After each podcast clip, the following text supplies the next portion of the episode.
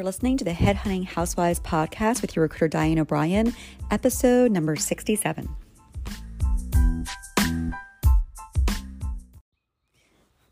Morning, Headhunting Housewives. It's your recruiter, Diane O'Brien.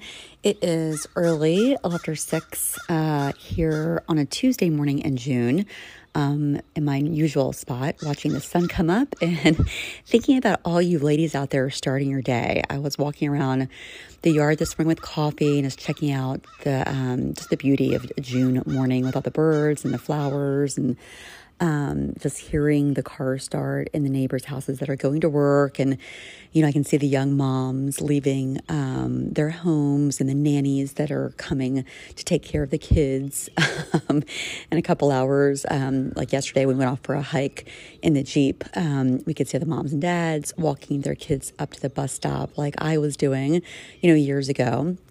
And it made me really think of you, um, especially you women this morning, because I was looking at um, my audience. You know, when you do these podcasts, what's cool about this is that you get analytics. And so I can go through like Anchor, who I use to do the podcast, or you can check out, I think Spotify gives the analytics, and you can really see who's watching you or listening to you, right? And uh, I found it interesting because when I first started doing this last year, um, even though I was trying to speak or trying to find all you women out there, I wasn't doing it. I didn't know why, but it was was all men listening to me. so I'm like, this is so typical. I've spent, you know, 20 years of my career and I was typically almost always the only woman if not maybe one other at the table or in the conference or you know whatever it may be. Um, and a big goal of mine in starting this podcast was to reach out to more of you women you know to help you become recruiters if you wanted or just really get into your business and anything that can help empower you to do what you want to do. Um, on the business side I've, I've put a clear focus and intention on helping women especially higher level executive women get better paying jobs which has been um, has been great because it's kind of up my my game too to deal with more of the C level women, which have helped me in turn. And it's been easier hiring, more lucrative hiring. Um, but my point, what's really nice about, um, as I was thinking about today and watching kind of the world work around me as I was uh, thinking, um, was I pulled up the analytics and finally there's been a little tipping point. It took a whole year, but it's over 50% women that are now listening to me. And hey, I'm glad that you men are listening too. That's no problem. Want to help everybody that gets anything from this, but it's just been important that I think the women out there are often underserved, under mentored, we often feel alone, and um, and I want to make sure you have kind of a guiding source if needed, especially you headhunting housewives out there um, to really know the plan of your future. The other thing that I liked about the analytics, I could actually see the ages, you know, of the people that are listening. It's not only you, mostly women, finally, um, but also you're in the mid 20s to mid 40s, which is really awesome because I'm 47 now, right? So I did my 20 years, and I'm still doing it again because it's fun fun. I can retire at any point now and have retired from recruiting, but everything I do is referral. So when I get calls and they look like fun, I take them on, right? So I can always do my uh, jobs per quarter and still take off the summer and, and get back to it in the fall. I kind of go with the flow and what comes my way, and it's worked out really well. Um, but it hasn't always been that way. And so I often think of you ladies that are in your mid 20s. Um, especially through your 30s and into your 40s, where, you know, let's say you're doing this and you want to see the light. You don't want to do this forever. Now, I'm not saying you can't do it forever because I'm still doing it, um, but you do it because you love it and you want to do it. I think, like any job, you don't want to be there because you have to or for the paycheck. But if all the money was already scrolled away and you already had all your dreams kind of come true and the mortgages were paid off and the cars you were paying cash and everything was kind of check, check, check, then what would you do? If you'd still be doing it, awesome. And that's how I kind of feel about recruiting. I still do it because you know what? I have my days, I have my time, you know, I have healthy children that are grown. Um, you know, everything is, for the most part, I feel like knock on wood, set in place pretty good where I can kind of focus on recruiting, investing if I wanted, or writing, or, you know, fun stuff, um, or recruiting. And recruiting, I, I still get a lot of pleasure from it. I'm still learning a lot from it. But there's a beauty in not having to do it. And I did not always feel that way for a lot of my 20s and 30s especially it felt like a hustle. It felt like a grind you know when i was getting into the car in the morning like i watch ladies around here get in their car to leave home. I remember all the days where, you know, I felt like I was having to pay the piper, so to speak, or, you know, when you pay your dues, I was up at 5.30 in the morning, not to sit in my sunroom and watch the sunrise, but up at 5.30 because I had to catch a plane, you know, out to California to stay there three days, you know, for executive searches and interviews of people I was meeting. And, you know, that was what maybe 10 years ago, but 10 years before that in my 20s, you know, I was working as a young recruiter hiring for GE. And so I was flying around the whole country, um, meeting people in every state, you know, for sales teams at that time that I was hiring. And so, even though it was still fun and I was growing and learning a lot and feeling very lucky for the job that I had at such a young age, I was able to make great money in recruiting and it's taken me through my whole career. Um, it's helped me kind of get into other passions that I love, obviously, like recruiting, investing, which really um, is a steadier form of cash flow, to be honest. I, my recruiting, I kind of do what I want.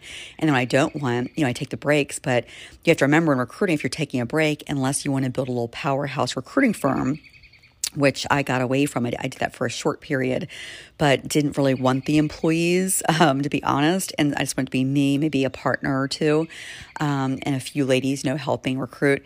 I always kept it super simple and then got away from the employee side, W 2, and went more to 1099 side of those, helping me with the recruiters, new ladies that want help and working with me.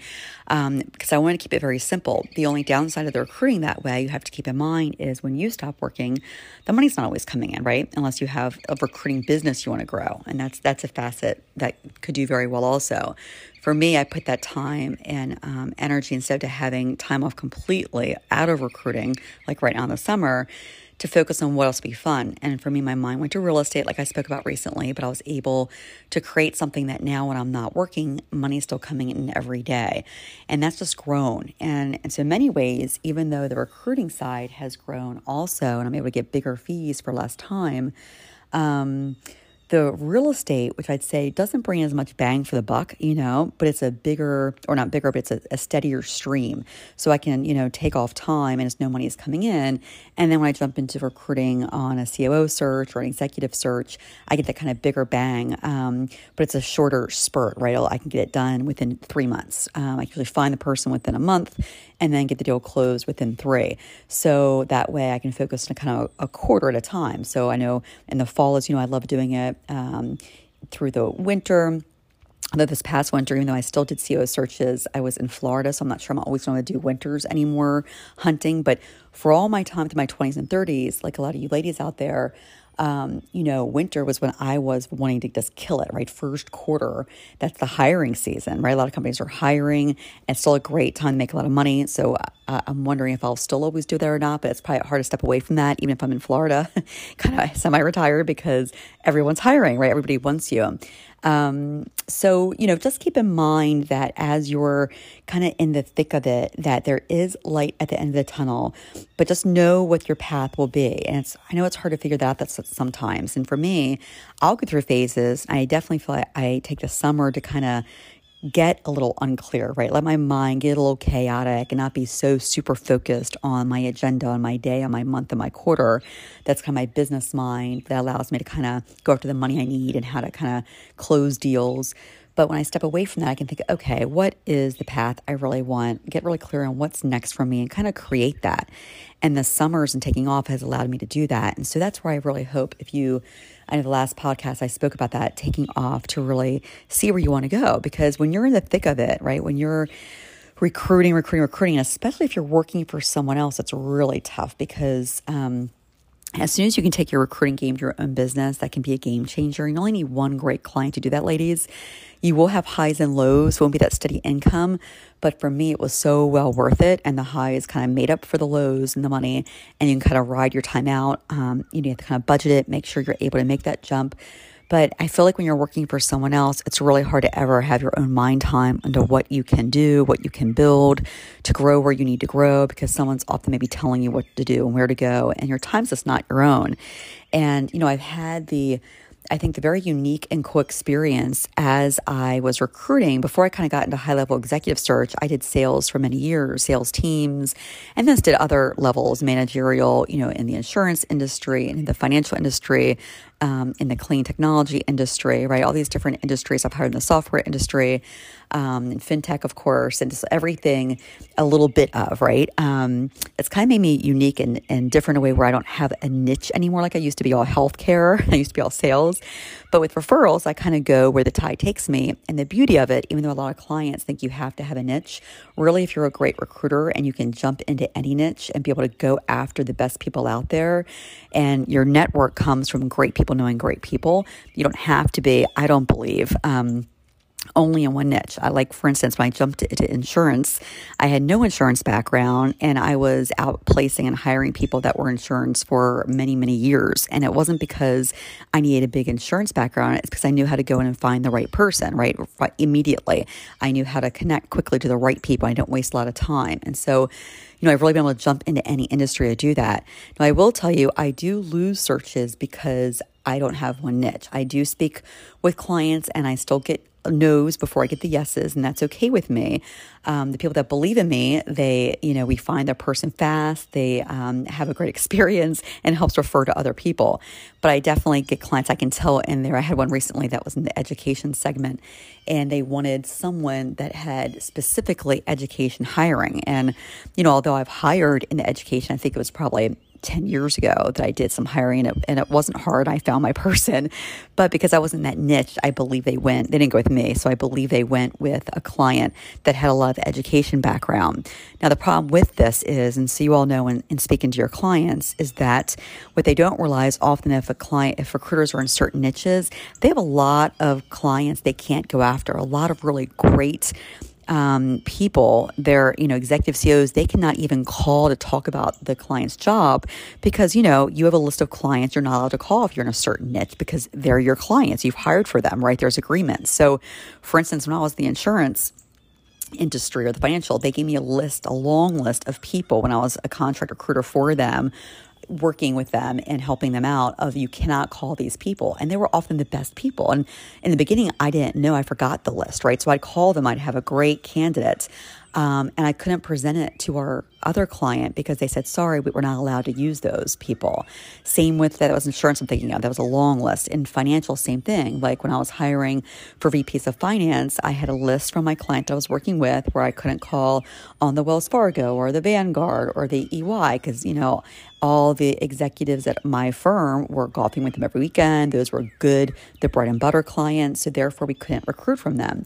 And so that's kind of one of the little secrets that I don't think a lot of clients know um, when they're looking for an executive search firm. They want someone right in their industry that it kind of shoots them in the foot. And that's where I think um, that's one area I can really help because when they come to me, I'm not in any industry and I don't sign any blackout contracts. Now, um, you know, I don't target clients I hire for, but luckily I've never need to because I'm pretty able to go throughout all the industries and I go in and they have a CEO search. I'm able to get in and get out and find the right person quickly with sending no more than two, three people max. Um, it's been a beautiful thing. I'll also say, ladies, something to kind of give you a little bit of light into the future. Um, a lot, if I was thinking just the insurance year specifically, I did insurance probably like 2019. Just about everyone I hired that um, that year was while I was on vacation, right? And so here's how that worked. I did the hard work up early on, up front, right, and was finding the people, but I kept my vacations in place. And I know at the time, I even think the people I was working with probably appreciate that because none no one else took so many vacations as I did, but I already had my set calendar. I wasn't going to step away from that. Um, one of the owners there laughed, you know, the CEO that, you know, my vacation schedule was like his, where, you know, every Easter I was off, every Memorial weekend I took long weekends, you know, the summer off. and, but the reason they were happy to have me was because I would do the work when I was there. And then when I left, a lot of the deals would close. And, and I swear to you, it was like, I didn't even believe it if I didn't see it every time I went off, which felt like every month there was a week off or something, I closed a deal. It was while I was away. I almost felt like it was proof in the pudding to them as well that, hey, you can be off enjoying your life, but because you put in the work, the deals will still close. I mean, with recruiting, the beauty of this job that you know, ladies, when you're working it hard, um, you're working that, and then let's say it's the executive search, right? It takes you two to four weeks, maybe six, to really find that perfect person. But then the next couple months, you're just holding the client's hand and going through all the interviews that they have to go through and any of the hoops they're making that your candidate, you know, go through. It's, it's week to week touch points, but it's not the hard hunt that you first do early on in the search. That's why we get the retainers up front because that first month is hard work. That is the grind, so to speak. But the rest of it, the second month and third month, as you're closing the deal, and get them hired. And if you're helping them onboard or you're consulting, it's a little different. I've done advisory work and consulting where it goes past the three months because they want you to help onboard and and you know, and as a good recruiter, I still touch in with my recruits, make sure they're happy six months in, a year in, because you know, for the guarantees, I give guarantees to clients for many months or up to a year, and so I want to make sure that my investment is happy where they are, not going anywhere. Um, so of course, you do all those touch points, but the hard work is really upfront, and that's been my experience. And so if you're able to think that way, and that's why, again, when you get to like spring and really just like do all the hard work like we did in, um, in May, especially, but for me, I did more even upfront first quarter. I still put a lot in knowing as summer's approaching, you know, it's going to be fun time. If you can, again, think that way, if you can't do it right now, and if you're in the grind right now, that's okay. I don't want you to listen to me like, oh, well, easy for her. She gets to take off the summer. But remember, it wasn't always like that. Um, you know, especially my first five years of business. Um, luckily, you know, that's when I had the babies and the nannies. But when I wanted to take off uh, in the summer, I had a mindset to wanting to do that and even thinking it was possible. Um, I think more people are thinking that way now because of COVID and the year we've been through, that you're realizing, yes, you can work from home.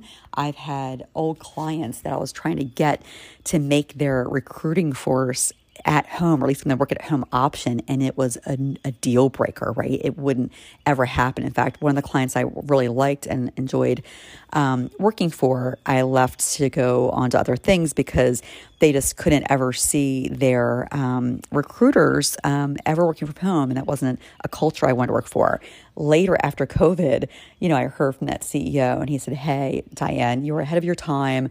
We're letting our crews work from home. In fact, we're hiring nationally. If you're going to come back and and help us with that team, you're welcome here." Which I thought was very sweet and humble. Um, and I really appreciate that. But it goes to show that here, you know, now we're in 2021 you know, five years ago, shoot, even a few years ago in 2019, right? That a lot of these clients just couldn't see that happening. Where now they're building their sales forces and, uh, well, sales forces you could always do remote because they were on the road, but even recruiting, you can be remote now, ladies. So I know I want to focus on summer and just summer enjoyment and not get into recruiting. My head goes there, of course, because I'm a recruiter and I want to talk about recruiting still.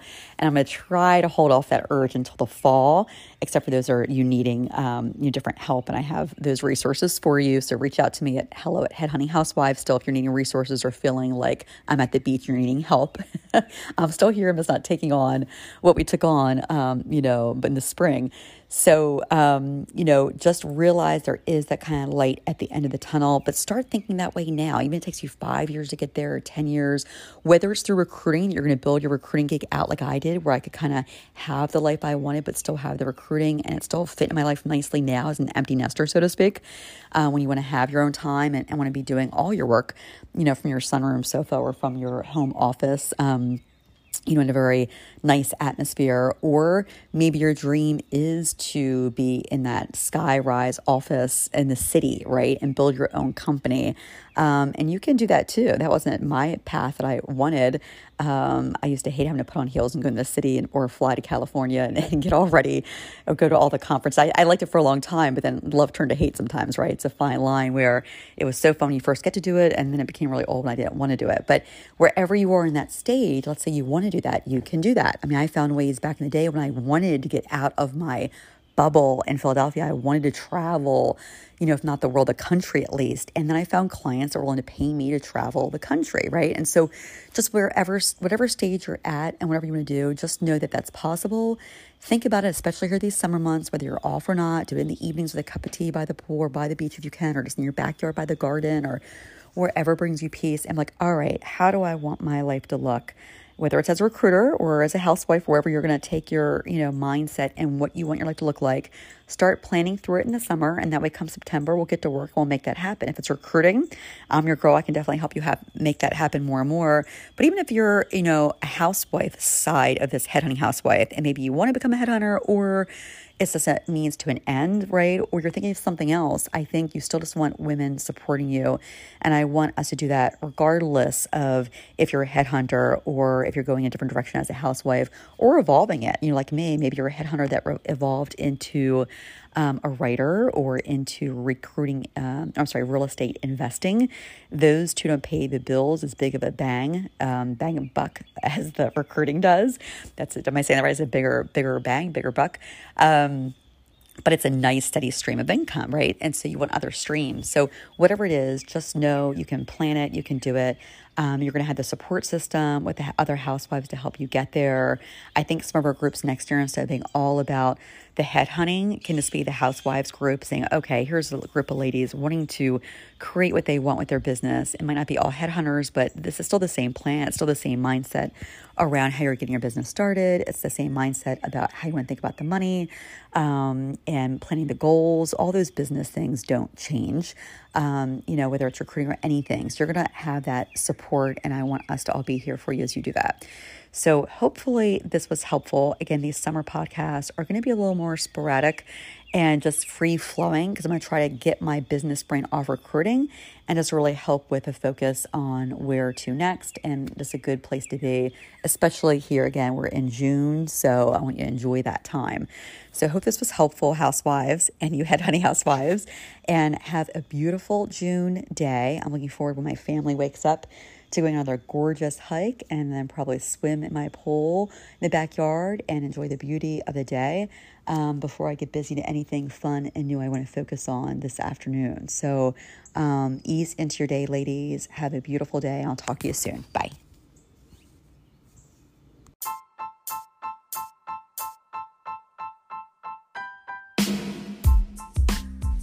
Hey, if you've enjoyed listening to this podcast, you have to come join us over at headhuntinghousewives.com. It's completely free to join. We're there to offer you guidance, support, inspiration. And when you're ready to go a little bit deeper, we're starting a mentorship program in 2Q. If that's for you, you have to email me at hello at headhuntinghousewives.com and let me know who you are and how I can help. Again, that's hello at headhuntinghousewives.com. And I look forward to seeing you there.